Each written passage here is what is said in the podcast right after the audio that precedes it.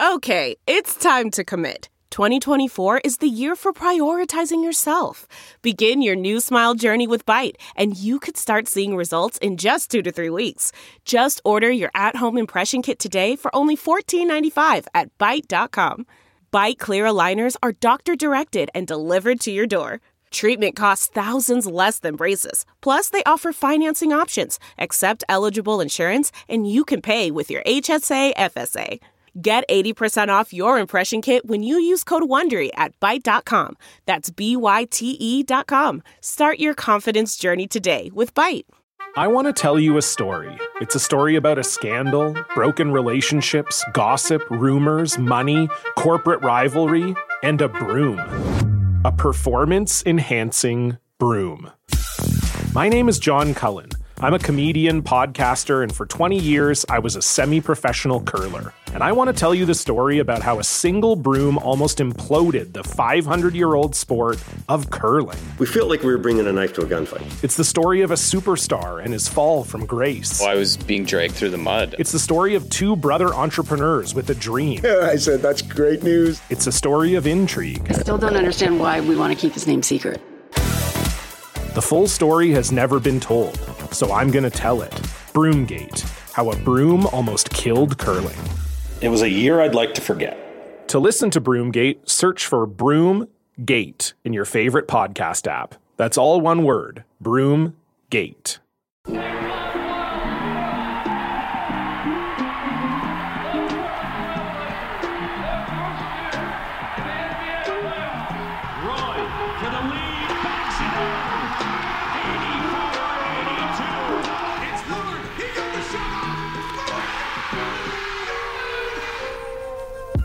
Welcome to the Church of Roy, a sports drink original podcast. Warning, today's show may include adult language. And here are your hosts, Brian Wilcox and Steve Dewald. Welcome, everybody, to the newest episode of the Church of Roy podcast. I'm your host, as always, Steve Dewald. Uh, you know, we're kind of recovering from a very busy week uh, as far as the trade deadline went. I'm joined, as always, uh, by my co-host, Brian Wilcox. Brian, how are you doing? Doing pretty well, my friend. Happy to talk some winning Trail Blazers basketball when, you know, we should be in full tank mode, but here we are on a three-game win streak.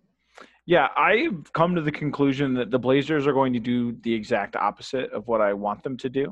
Um, mm-hmm.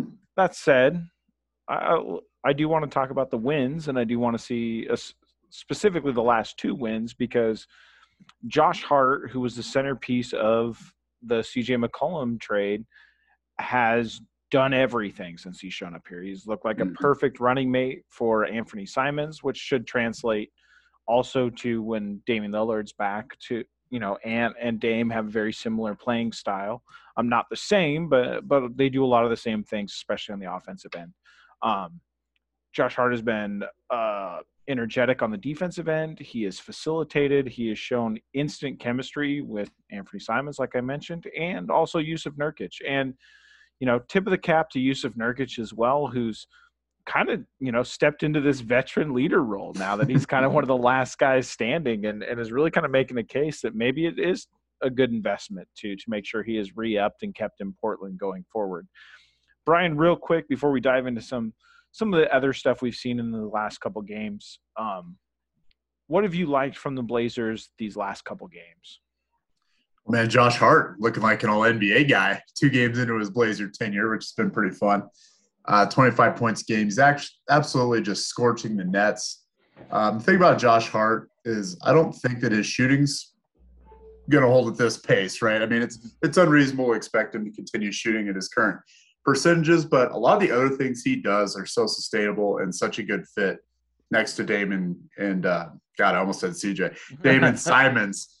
Um, so I think he gives you a lot of what Norman Powell did, but he might just have kind of that, that brashness and confidence and uh, competitiveness, even ratcheted up just a hair, right? And he's a little more vocal, it, it appears. And I've loved his ability to uh, create. I think he's his ability to go coast to coast has been kind of a catalyst for a bunch of fun Blazer possessions. And, and uh, yeah, I mean, I, I couldn't be happier with how he's played two games in. Yeah, I think it's important to mention the coast to coast thing and just pace overall in general. Like this team mm-hmm. is playing with a level of urgency and pace on the offensive end that we haven't seen in a very long time in Portland. Like, this team, as much as they wanted to run or said they wanted to run under Coach Stotts in the Dame C J era, they just didn't. They they played in half-court sets on offense majority of the time. Um, same with the LaMarcus era, not a lot of running on those teams.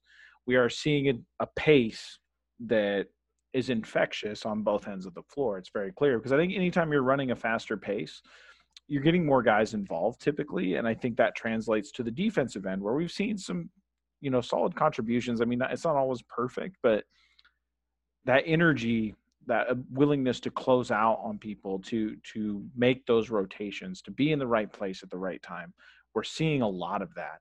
Um, and, you know, this team does have a little bit of what it's always done. I think the Blazers in the last decade have been really good at pouncing on teams as we head into the All-Star break. And it's very mm-hmm. much, you know, it's a new coach, definitely a new looking roster, but still a little bit of that Portland edge. I don't know what it is that they really like to jump all over teams. I mean, just really feasted on the Lakers and then just really took advantage of the Bucks uh, yesterday without Giannis. So um, there's a little bit of that, you know, this, This team, till you know, for the last decade, decade, as you mentioned, really played better when expectations are lowered, mm-hmm. and maybe even a little bit of back against the wall type thing. Um, you know, when expectations have been on this franchise, they've tended to falter. I think the primary example is the Pelican series back, you know, when we got hammered against Anthony Davis when he was still down there, and everyone expected him to win that one. Uh, this is a team that is better with their back against the wall, which is something they need to change if they want to be, you know, contenders each and every year. But it's kind of nice to see a little bit of that D N A uh, still in this team in a situation like this, I suppose. I mean, let's just zoom out a little bit. You know, we've covered the last couple of games. We're seeing a lot of new faces. And I, I think overall, I mean, I think we're very much like the plan should be that this roster should not be winning. This team should be playing for a high lottery pick. Um, but I also do think there is something to making sure players know how to win and play in winning spots. And it's just a culture thing. It's something we've heard over and over again in Portland. And I don't know how much value it truly carries, but for someone like Anfernee Simons, someone like Trendon Watford trying to break into this league, I think it's important for them to just get some of that, the like Ant getting wins as the first option, Watford getting wins as a player who's looking to carve out a, a long career in the N B A. And also Jusuf Nurkić, what's it like to win and be the first option?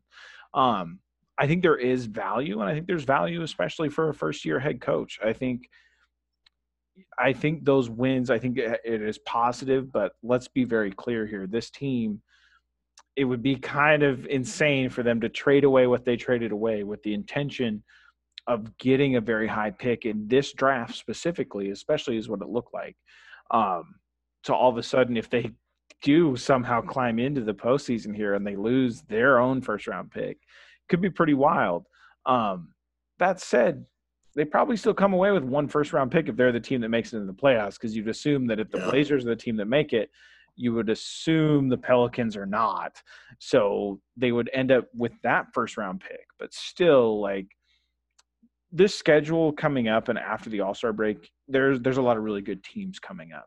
And then you'll see a lot of these teams refocus after the All-Star break. We kind of always do. It's especially right after the All-Star break, these teams kind of kick it into gear and are really mm-hmm. just really playing for their playoff position. But overall, I guess, Brian, what I what I'm asking is, you know, how are you feeling about the tank? How do you value wins right now? And what value do you think it brings? Or is, or is it time to start panicking that this team is winning too much?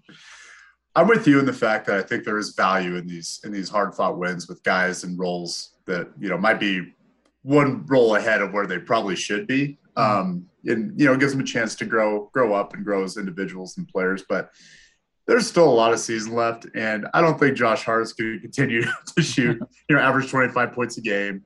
Uh, Justice Winslow has been an awesome surprise, right? I mean, he's he's been playing out of his ass and giving him a... The spirit of performance is what defines Acura. And now it's electric. Introducing the Z D X, Acura's most powerful S U V yet. Crafted using the same formula that brought them electrified supercars and multiple IMSA championships, the Z D X has track-tested performance that packs an energy all its own. Unlock the energy and order yours at Acura dot com. We're driven by the search for better. But when it comes to hiring, the best way to search for a candidate isn't to search at all. Don't search. Match. With Indeed. Leveraging over one hundred forty million qualifications and preferences every day, Indeed's matching engine is constantly learning from your preferences. So the more you use Indeed, the better it gets. And listeners of this show will get a seventy-five dollars sponsored job credit to get your jobs more visibility at Indeed.com slash match. Just go to Indeed.com slash match right now and support our show by saying you heard about Indeed on this podcast. Indeed.com slash match. Terms and conditions apply. Need to hire? You need Indeed.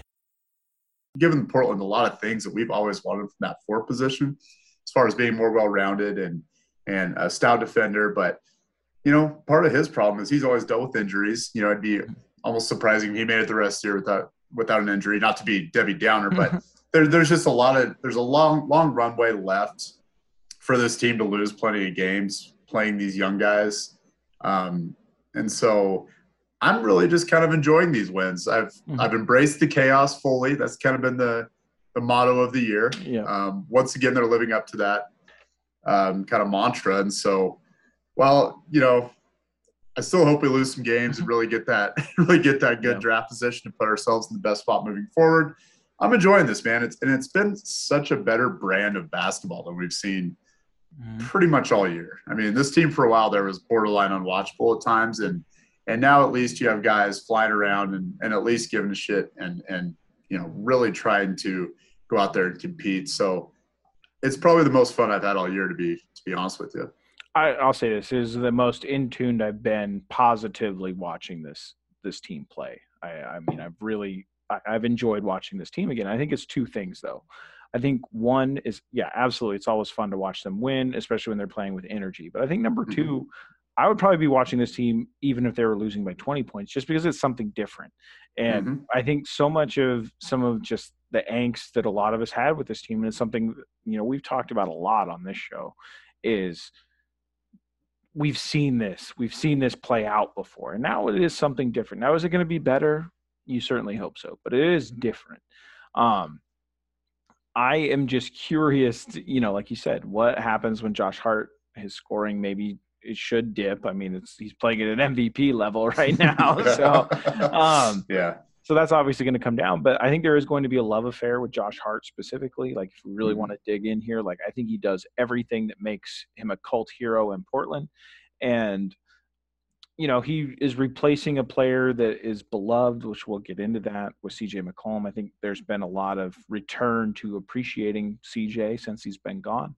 Um, Mainly because that salary isn't on the books, and that's something we've always talked about with C J. So, mm-hmm. but I think Hart, you know, he he's kind of that we were ready for another Blazer to love, and I think Josh Hart is definitely that, just from his on-court act antics, his like, just his facial expressions, like when he doesn't get a call or when he does something good. Like I mean, he's just a funny guy to watch, and I think there's mm-hmm.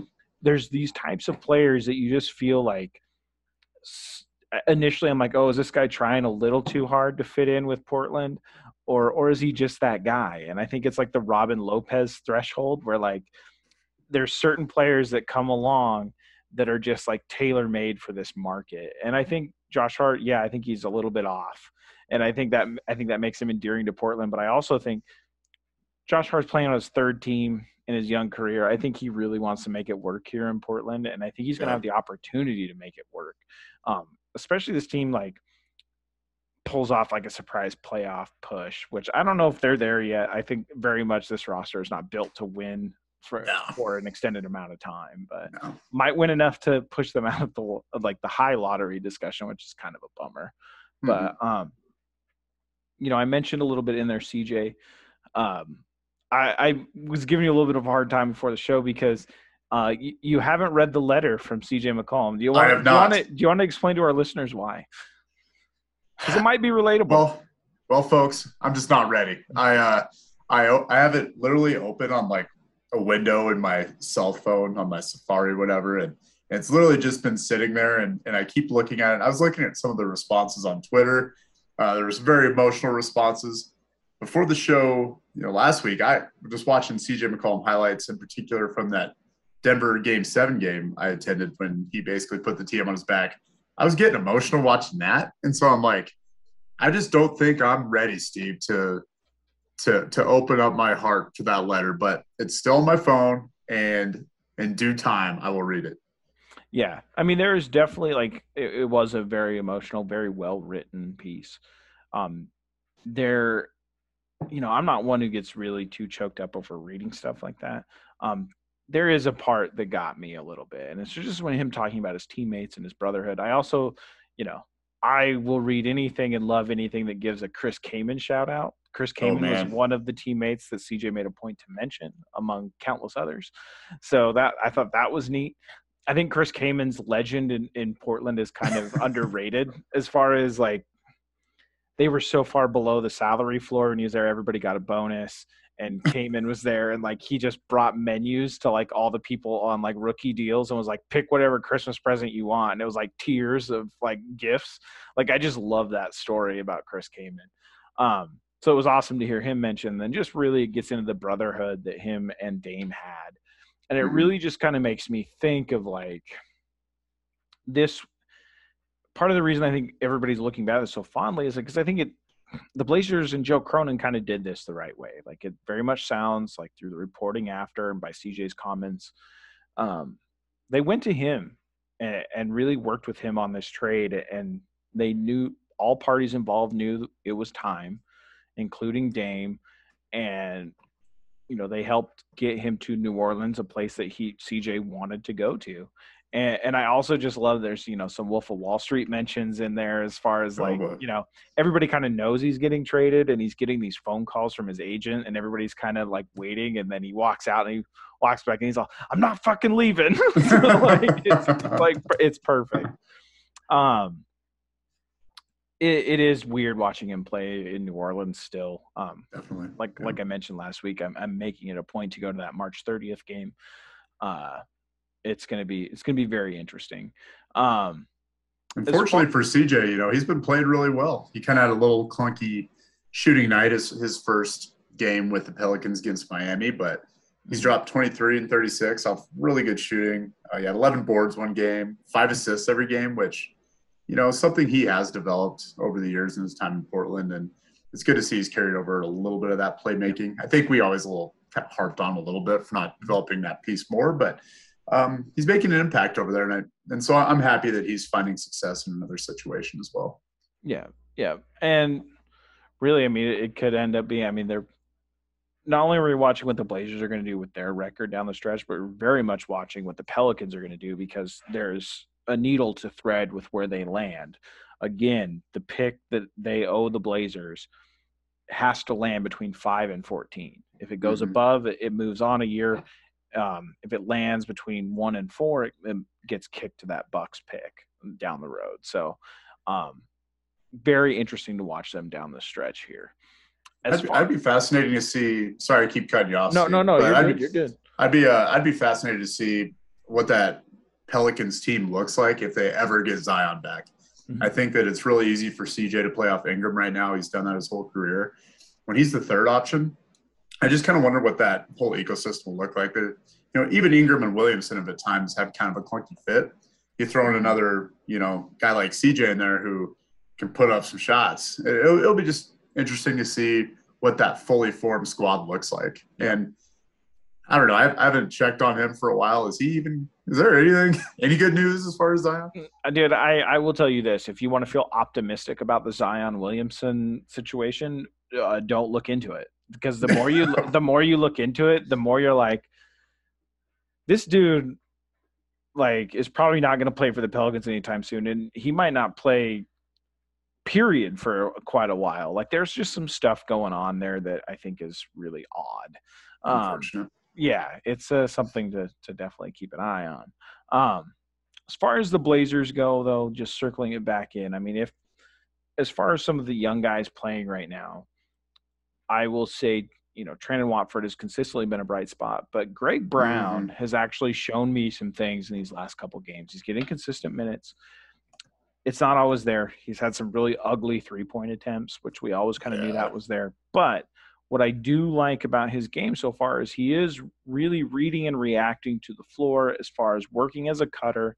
We're seeing players return to the dunker spot for the Blazers, which has always been, I think, when this offense, you know, with Ant, but before him, you know, see Damian Lillard, C J. McCollum, when they really had a player that knew how to operate out of that dunker spot. And we've seen Trendon Watford excel there, and we've seen mm-hmm. Greg Brown really excel there.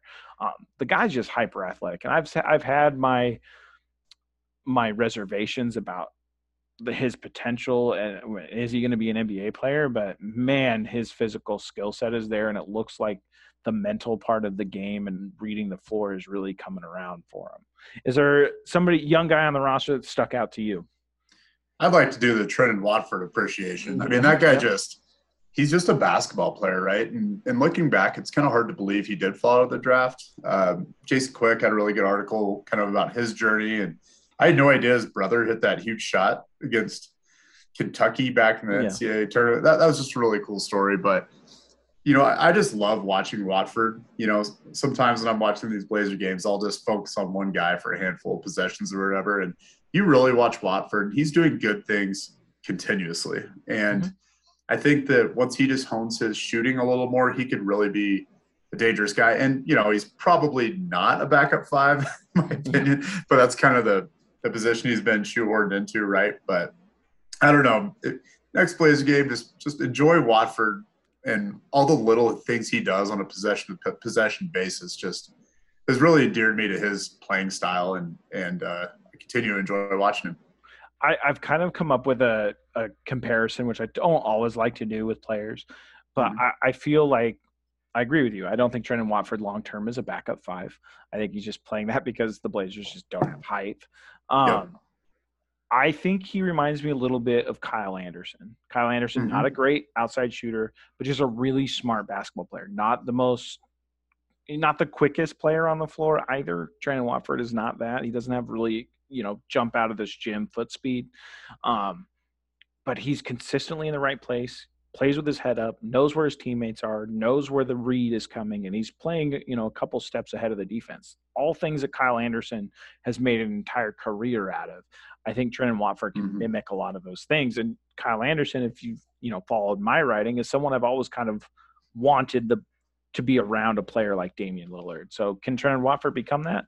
I certainly hope so, because I think he checks a lot of those boxes as far as smart basketball. Like you said, I mean, for so long, especially on the offensive end, we've had some players not necessarily playing dumb basketball, but like weren't truly confident in their full set of skills as far as Maurice Harkless, yeah. Al Farouk yeah. Aminu. Like there were just parts of their game that they didn't touch. And when they did go to it, it bordered on being completely out of control or very ugly.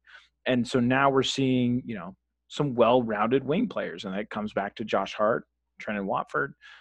There's some guys here that are playing this style of basketball that just we haven't seen from that position in a few years for the Blazers, probably since, like, Nick Batum was here, like probably yeah. the last true well-rounded forward the Blazers had. You know, and I, I will say they tried to do that with Evan Turner, right? And it just he, – he was a guy that was supposed to come in and do a lot of these different things, mm-hmm. but it just didn't really work. And – I was kind of thinking about it, and I do wonder if Chauncey's scheme and system has allowed some of these multifaceted guys to shine more than they might have in the Stotts system, because under Stotts, you know, the priority was really just shooting, shooting, shooting around Dame and C J, you know, so those guys could do get to their I S Os or get into their two-man actions. But under Chauncey, it's much more of an egalitarian offense where the ball's whipping around. And, you know, from the preseason, that was his vision. Mm-hmm. And now we have more guys who, like Hart, Winslow, Watford, all getting time that can do different things, can move the ball around. And I think they're also in a better position to succeed than maybe they have been under the previous uh, coaching staffs as well. Yeah, I uh... – Yeah, I think it's just a different style of player that's coming in now, and we're seeing the skills being emphasized a little differently. And, you know, certainly it's it's looking as far as Josh Hart goes. Um, it looks like Joe Cronin and Billups are kind of on the same page as far as the type of players they want to target. It certainly sounds that way in their press conference.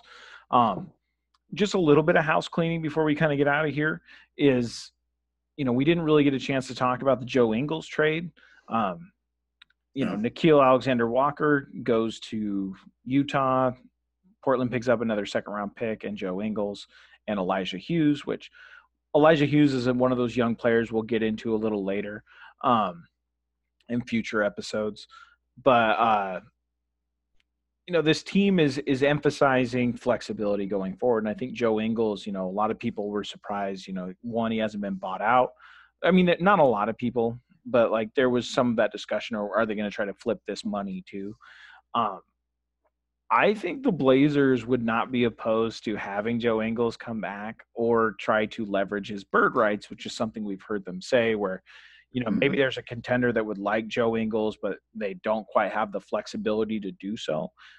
Now the Blazers, with this flexibility they've created by these trades, they can facilitate that type of move. They can facilitate a sign and trade and and get the job done for these other teams. So, and that should net draft assets or young players. So it's it's kind of interesting. But I think there's a world where the Blazers wouldn't mind having Joe Ingles on this team, especially if you look at some of the skill sets they're emphasizing now and what Joe Ingles brings yeah. to the table. No, exactly. I think it's just his well-rounded skill set would fit in really well what they appear to be trying to do, right? Mm-hmm. And I would caution Joe Ingles before that injury. He's he's not the Joe Ingles of two years ago, but you know, under the right contract and in the right role, I think he can still be a valuable N B A player.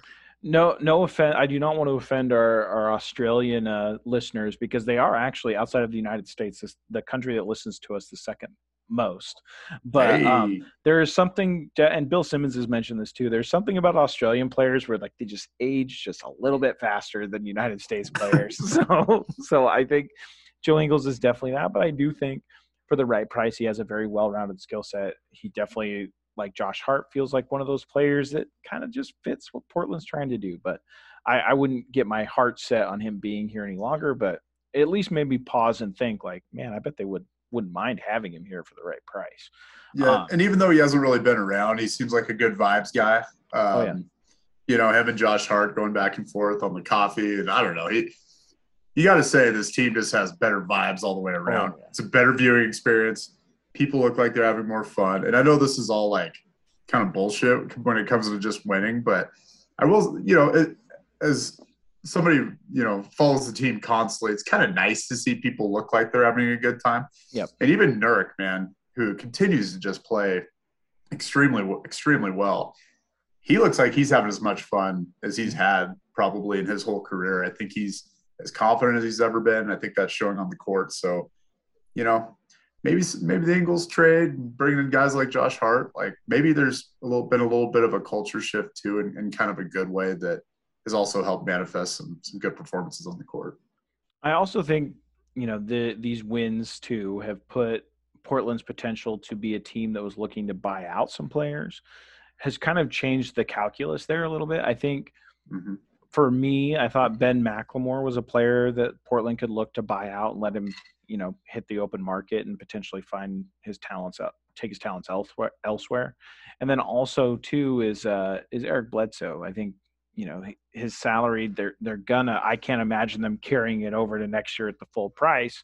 So at some point they're going to have to cut a deal with him or have him come back. Um, I am a little, so I, I think those are two guys to watch potentially after the All-Star break, but Ben McLemore is another guy who I think, you know, maybe this isn't his only year in Portland. I don't know what they pay him or what they try to do, but, you know, there is some use to have, like, your eighth, ninth guy be just, you know, a, a shooter and shoot as quickly as he does. Like, his release, I don't think I've realized until the last couple games, is just lightning quick. I mean, he's not mm-hmm. the most efficient player by any means, but man, can he he punish a defense that doesn't rotate to him if he's on his game. Yeah, there are worse guys to have in that ninth spot that could, you know, get hot and drop thirty or, you know, at least twenty and, and really kind of shift the tide of the game. So mm-hmm. I agree. Yeah. So what do you make of Bledsoe? If you were if you were to bet, what do you, do you think he's a, a buyout guy, or do you think he's on this roster until, you know, the lead up to his contract going guaranteed? I might have to go with the Dewald joke about the best route to tanking is just by playing Bledsoe. So maybe Cronin's looking at this roster going, hey, we're playing just a little too well. It's calling the tank squad. Eric Bledsoe, we're keeping him. We're going to give him thirty minutes a night. I say it I say it jokingly, but like I really do think that is the break the glass in case of emergency. Like I don't think it's resting your veteran players for this team if they really want to get the tank back on track. I think it is playing Eric Bledsoe more. That is how you get to the losses. I think that is where the gold is. Um, but we'll he could be the closer, you know, like like an like an you know, you, you start the game with with Ant running the point guard. Look, end of the third quarter. Calling the relief, calling the closer. Yeah. It's Eric Bledsoe. He's going to put up a, even though single game plus minus stats are meaningless, but Eric Bledsoe, twelve straight minutes, minus fourteen, Blazers L. Hey, they kept it close. Yep. Lost the game. Perfect. Yeah. Bring Eric Bledsoe in, make it very clear to him that he is the number one option and he has a green light wherever he wants to go. I, Don't I even think, pass. And, and I think that that's the path to getting the tank back on track. If that's what they decide to do. He could be um, our our Russell Westbrook, you know, yeah. and just really bring that energy. I mean, that's always kind of Which been is, what Eric you know, Bledsoe has always been is kind of a Russell Westbrook light. So a little bit, you know, he, he was a pretty good player. Never totally put it all together, but it was kind of sad de- seeing better, his downfall. Better defensively than Westbrook was. But, Absolutely, yeah. yeah. Um, in fairness, so I uh, by the time people hear us again, it will have been the All-Star Weekend. Kind of a weird All-Star Weekend for Blazer fans. Not not a Blazer there participating in anything. Now C J McCollum, it does look like, is going to compete in the three-point contest for the Pelicans.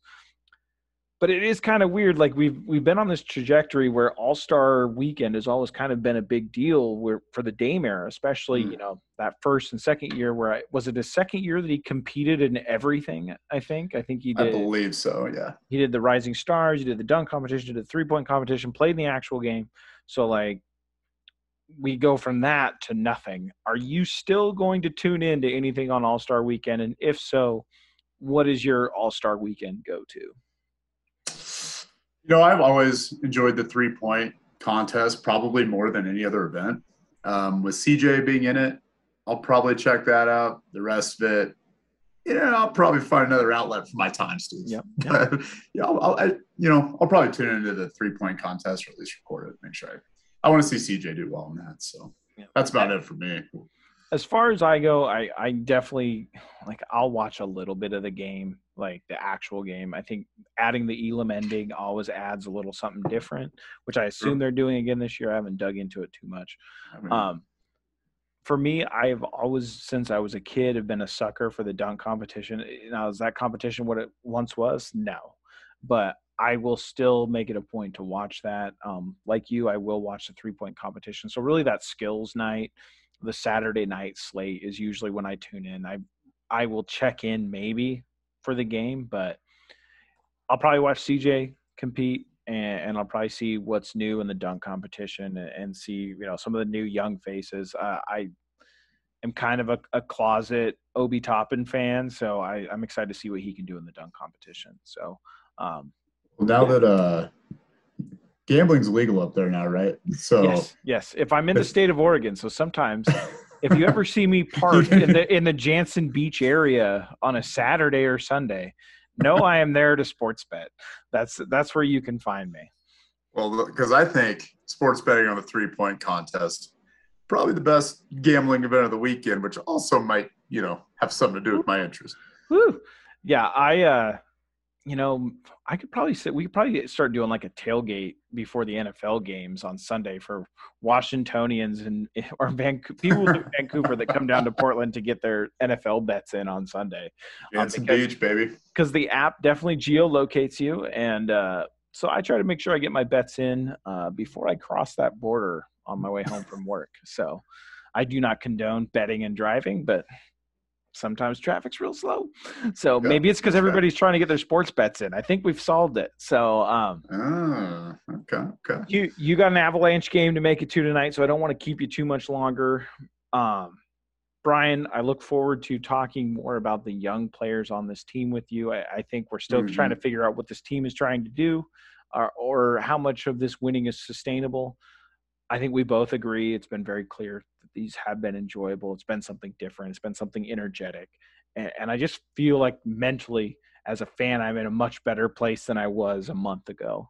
Um, Yeah, we, we had some pretty we had some pretty dark pods there for a bit. Things were we were pretty negative. I mean, and, we, uh, we talked to Perry about changing our intro to Elliott Smith, and he said, "No, I'm not going to do it." So I was just hate watching Blazer games for the first time in my life. I'm like, yep. But you know, yeah, you know, aside from just the younger players and, and seeing, you know, hopefully seeing flashes out of those guys, we also get to watch the coaching staff evolve, as you hit on, and then.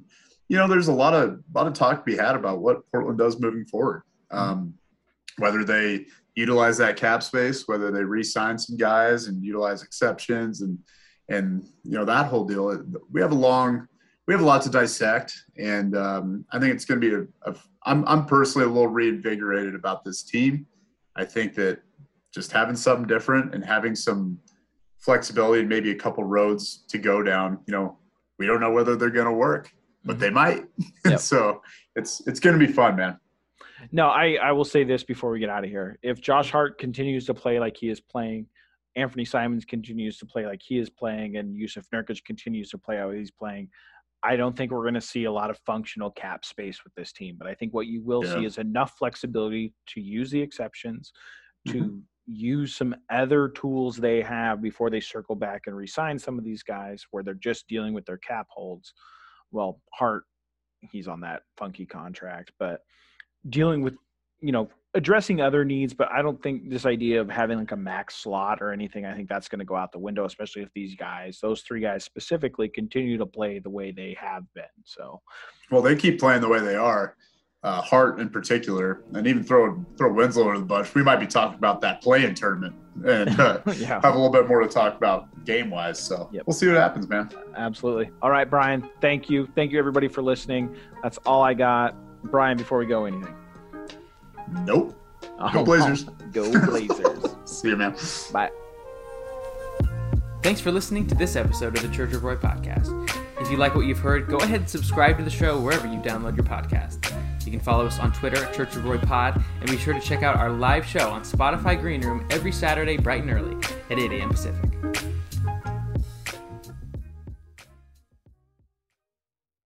One, two, three, four.